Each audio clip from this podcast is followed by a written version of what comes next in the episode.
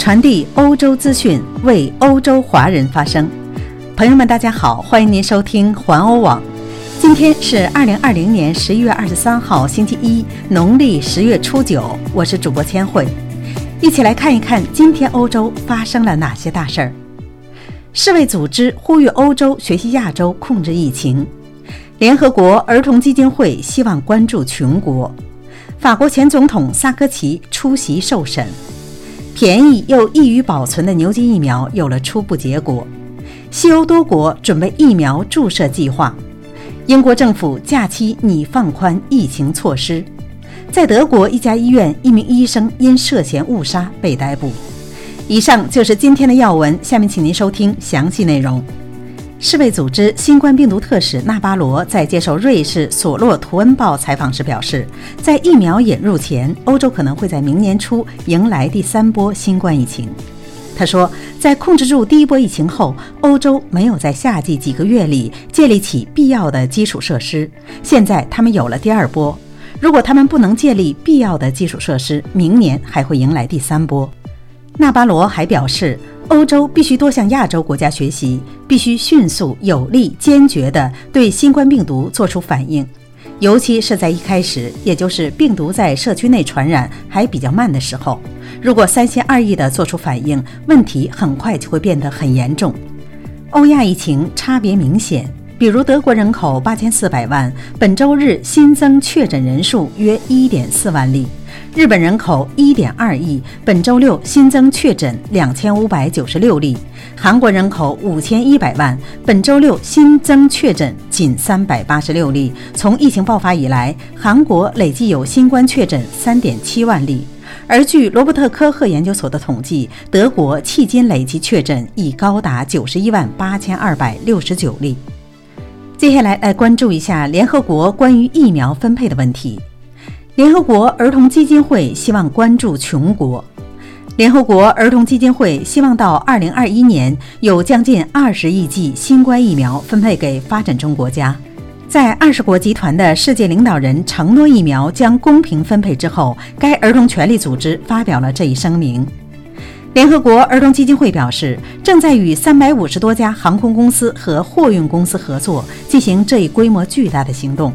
向布隆迪、阿富汗和也门等贫穷国家运送疫苗和十亿个注射器。联合国儿童基金会每年在近一百个国家和地区分发二十亿剂各种的疫苗。在过去的二十年中，已经为超过七点六亿儿童接种了疫苗，避免了全世界一千三百万人的死亡。因此，联合国儿童基金会将利用这一专业知识，指导针对新冠病毒疫苗的购买和分发。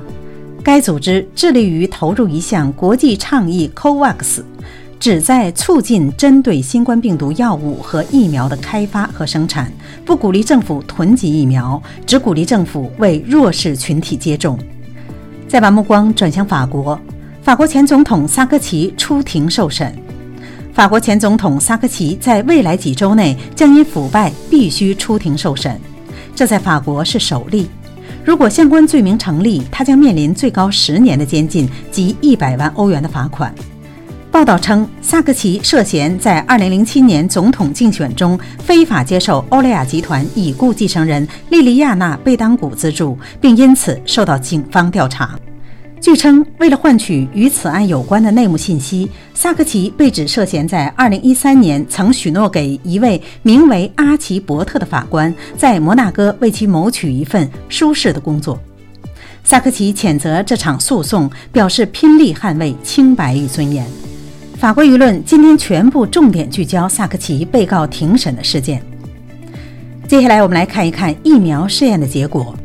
便宜又易于保存的牛津疫苗现在有了初步的结果。英国牛津大学与阿斯利康公司合作开发的新冠疫苗能够提供了非常有效的保护。阿斯利康在新闻稿中说，欧盟已经购买了约三亿剂牛津疫苗。根据先前的中期结果，对病毒的防护有效率在百分之六十到百分之九十之间。疫苗的有效率取决于剂量。首先接受半剂量，然后再接受全剂量的受试者，似乎比两次都接受了全剂量的受试者受到了更好的保护。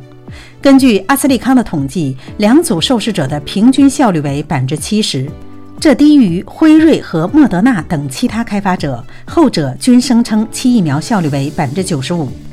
但是牛津阿斯利康疫苗更便宜，且更易于存储，可以在普通冰箱中保存至少六个月，而无需冰冻。疫苗的首席研究员安德鲁·布拉德对结果感到满意。他说：“这表明我们拥有一种可以挽救许多生命的有效疫苗。”波德纳还指出，该研究没有发现任何严重的副作用。在该疫苗的三期试验研究中，在英国和巴西的两万三千多人中进行了测试。英国首相约翰逊也感到高兴，英国政府已经订购了一亿剂牛津疫苗。欧盟已经有六种不同疫苗的选择，其中包括牛津疫苗以及康瑞和莫德纳生产的疫苗。然后我们再来关注一下疫苗是否会被各国来接种。西欧多国准备疫苗的注射计划，西班牙、德国和美国也希望在十二月开始批准和使用第一批疫苗。昨天，西班牙将从一月开始大规模的人口接种计划，首相桑切斯周日宣布了这一消息。据西班牙首相称，到2021年第一季度，4700万西班牙人中的很大一部分可以接种疫苗。西班牙和德国是最先制定完整的疫苗接种计划的欧盟国家。他在 G20 峰会后的新闻发布会上说，这项接种运动将从一月份开始，将近有一万三千个疫苗接种点。桑切斯承诺，西班牙将招聘更多的医务人员，以加强其医疗体系。他说：“我们还有几个月的艰苦时期，但是路线图已经制定好了。在西班牙有四万六千多人死于该病毒，就死亡数字而言，在全球排名第九。德国也将目标锁定在十二月。卫生部长詹斯斯潘在接受采访时说：‘我们完全有理由对今年将批准一种疫苗持乐观态度。一旦批准，德国将马上开始接种疫苗。’再把目光转回英国。”英国政府假期拟放宽疫情措施。英国政府计划在即将到来的假期放宽疫情规定，允许人们出国探望家人和朋友。英国报纸《每日电讯报》报道说，运输部长格兰特·萨普斯将在周一宣布新规定：想要外出旅行度假，然后返回家园的英国人，如果返家后五天内被检测出新冠病毒阴性，则仅需隔离五天即可。据该报称，新规定必须在十二月十五号或十六号生效。该报还报道称，政府还希望从十二月一号起以来，能够批准制药公司辉瑞公司开发的疫苗，这样在同月开始就可以注射疫苗，防止新冠病毒。最后，我们再把目光转回德国，来看一看发生在德国的一起案件。在德国艾森一家医院的一名医生因涉嫌误杀被捕。据说他杀死了两名病人，其中一名是荷兰人。据说医生已经给两名病情严重的新冠患者用药，从而导致他们的死亡。涉及两名分别为四十七岁和五十岁的男子，但是院方没有透露荷兰人是谁。此前，医生曾提到他的一名患者，他说想保护他和他的家人免遭更多的痛苦。好了，朋友们，今天的新闻到这里就结束了。感谢您的收听，欢迎您继续的点赞和转发，咱们明天再会。